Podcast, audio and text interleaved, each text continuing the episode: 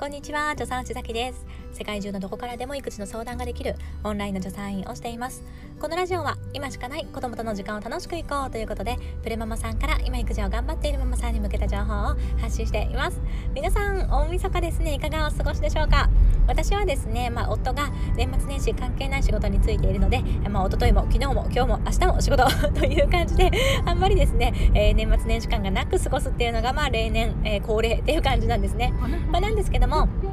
あ今ね車のナビの音が入ったかと思うんですけどもそう私今ね移動中にこれ収録しているんですよ。それというのもなんと夫がですね今日は昼ぐらいに一旦帰ってきて夕方までは家にいられるよってことなので子供を置いてですね1人でスーパーに行ってきたんですね。あーめっちゃ楽しかった。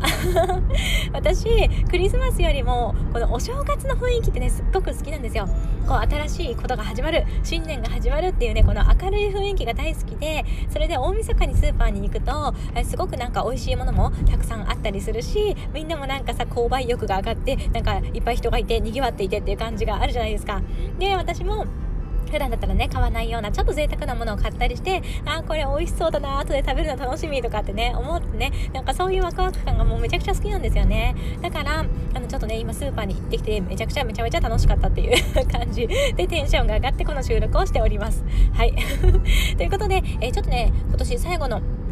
収録なので1年間をねざっと振り返っていきたいかなっていうふうに思うんですね、えー、去年ですね2019年の12月末にニコちゃんを産んだので、まあ、2020年はですねこのニコちゃんの育児のスタートとともに始まった年っていうね感じだったんですよね。もう本当にですね、えー、今年1年は自分にとっていろんな常識とかいろんな概念がね覆される1年になりました。なんか忘れないかもしれないこの1年のことは。っていうふうに思いますね、えー、で2019年ですね。19年はですねこう太郎さんの育児あのしてきててもう楽しい楽しいしかなかったんですよ。もうすごく楽しかったしてかまあね太郎さんの育児はねもう楽しいしかなかった何度も言っちゃうけど本当になんか大変なことってあんまりなくってもう全体的には楽しい余裕あお母さんっていいもんだなイエーイみたいな 感じだったんですね。で、えこれはですね私が助産師でこう赤ちゃんに慣れていてそして、よく寝る子に育つ、えー、コツとかあと離乳食をね食べられるようにする方法とかそういうねいろんな知識と技術をと経験を持っているからだからね子育てがうまく回っていると思ってたんですねだから楽しいと思っていました、えー、だからこそ私はですねお母さんたちに、えー、そういった育児のお困りをね、え解決することでお母さんたちが楽しく生活できるような支援がしたいと思ってこの育児相談の仕事っていうのを、まあ、やってきたんですよね。まあ、ところがですねこの2020年は その私の考えがですねもうガラガラと崩れ落ちました。もうそれまでは楽しいしかなかった子育て生活がもうこの1年間つまんないみたいな。もうどうしよう全然つまんないんですけどみたいな感じにね変わっちゃったんですよね。でそれというのは、まあ、きっかけは転勤なんですよ。この転勤して全然知らない土地に来て、まあ、頼れる人もいない友達もいないっていう状況でですねなおかつ同時にコロナが流行したんですよね。4月5月緊急事態宣言が出てっていうところで、ま、ドンピシャでね転勤が重なったんですよ。でしかもですねこの引っ越し先っていうのがこの栃木県の中でも、えまあ、かなり田舎のところらしいんですねこう現地の人によると。であの感染者とかも全然いないような場所当時はね4月5月の時はもう誰もいないようなところだったので私はですね一方ですごく流行地域から引っ越してきたんですよ。そして車のナンバープレートももう流行地域から来ましたよっていうのがね 分かるようなナンバープレートだったのでえそこから来たんですかみたいな感じでちょっと嫌な風にね人から言われることもあったし臨月にね私交通事故にあってそれのリハビリをずっと続けてたんですよ。なんか手とかが結構しびれちゃってたので。で、えこの栃木に来てからも転院したいなっていう風になってで整形外科探してあ交通事故のリハビリえ全然 OK ですよって言って1回はね受け入れ OK だったのに保険会社から連絡が行ってでもともとのね、え住所がその流行地域だっていうのが分かっただけであやっぱりねうち無理ですってね あの断られる拒否されるっていうことがですね何箇所かな何箇所もあったんですよね。で当時ってあの4月5月の時って今みたいにあのウィズコロナとか言ってコロナと一緒に生きていこうっていう空気じゃなくてですねもっとすごくピリピリしてた時期だったんですよね。だからなんか 普通に考えたらえって感じないですか。こう風邪の症状があってお熱がある、えー、でコロナかもしれないから、えー、拒否するっていうならねまだ分かりますよ。でもそうじゃなくって、え私は引っ越してきてですね2週間ちゃんと症状が出ないかっていうのをねステイホーム。ステイホームしてで問題がなかったですし、えしかもですねでそのね交通事故のリハビリですから全然ね関係ないじゃないですか。なのにそれでもあの拒否されてしまうっていうねことがあったので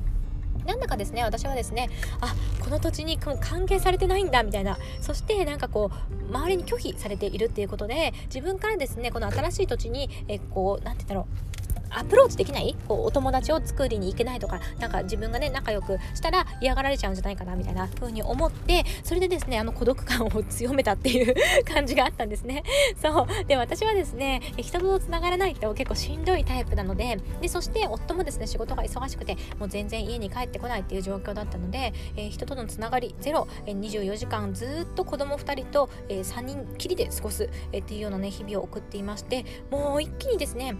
何これ毎日がつまんないんだけど私の人生って何なんだろうみたいな感じにですね変わっちゃったんですよね。これがですね私の中での本当に本当に何て言うんだろう。もうそれまでの考え方とか常識とかもう全てがね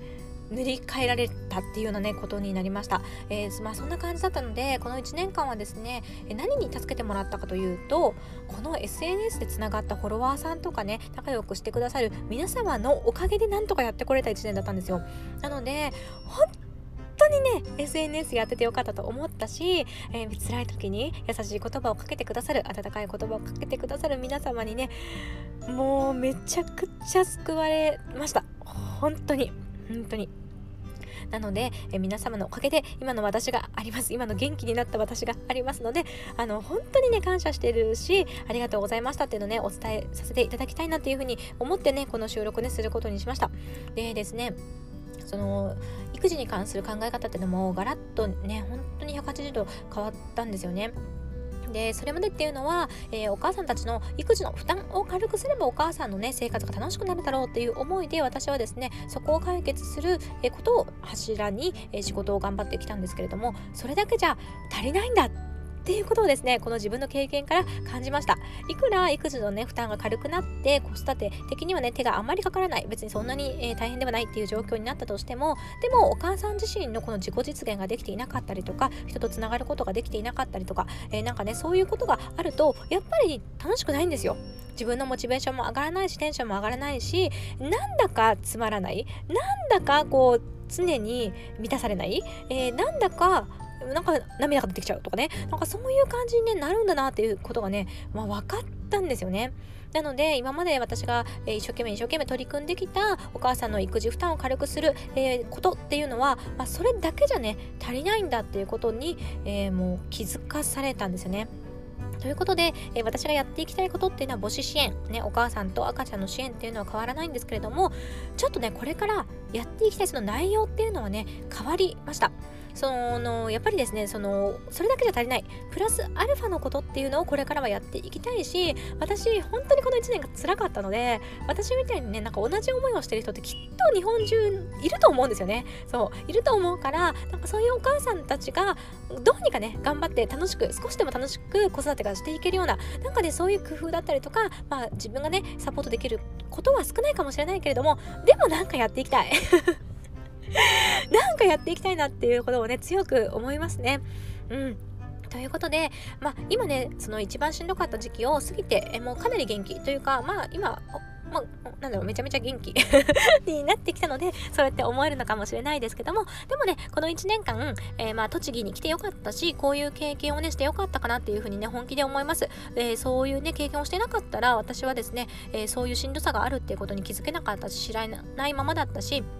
あのやっぱりね大変さっていうのは気づけたことで、うん、人のありがたみもわかるしね。なんかいい風に思えたことっていっぱいあるなっていう風に思いますがなんかマイナスな1年だったんじゃなくってむしろすごく学びとか、えーと、人の温かさを知れたとかねそういうプラス面があの大きいマイナス面がガーンって大きかったからこそなんかプラス面もガーンって大きい 1年だったのかなっていう風にね、えー、思ってますので、まあ、2021年元気も出たからやっと元気も出たから、あのー、やりたいことをたくさんやって楽しくいきたいなっていうふうに思っています。ということでですね皆さんには本当に本当に心から感謝してます。この1年間どうもありがとうございました。そしてですねまた来年も仲良くさせていただけたら嬉しいなと思います。ということで、えー、お話ね今回も聞いてくださってどうもありがとうございました。皆様楽しい大晦日そして、えー、とってもとってもねハッピーな新年をお迎えください、えー、一緒に楽しくお母さんをやっていきましょう。助産師さきでした。またね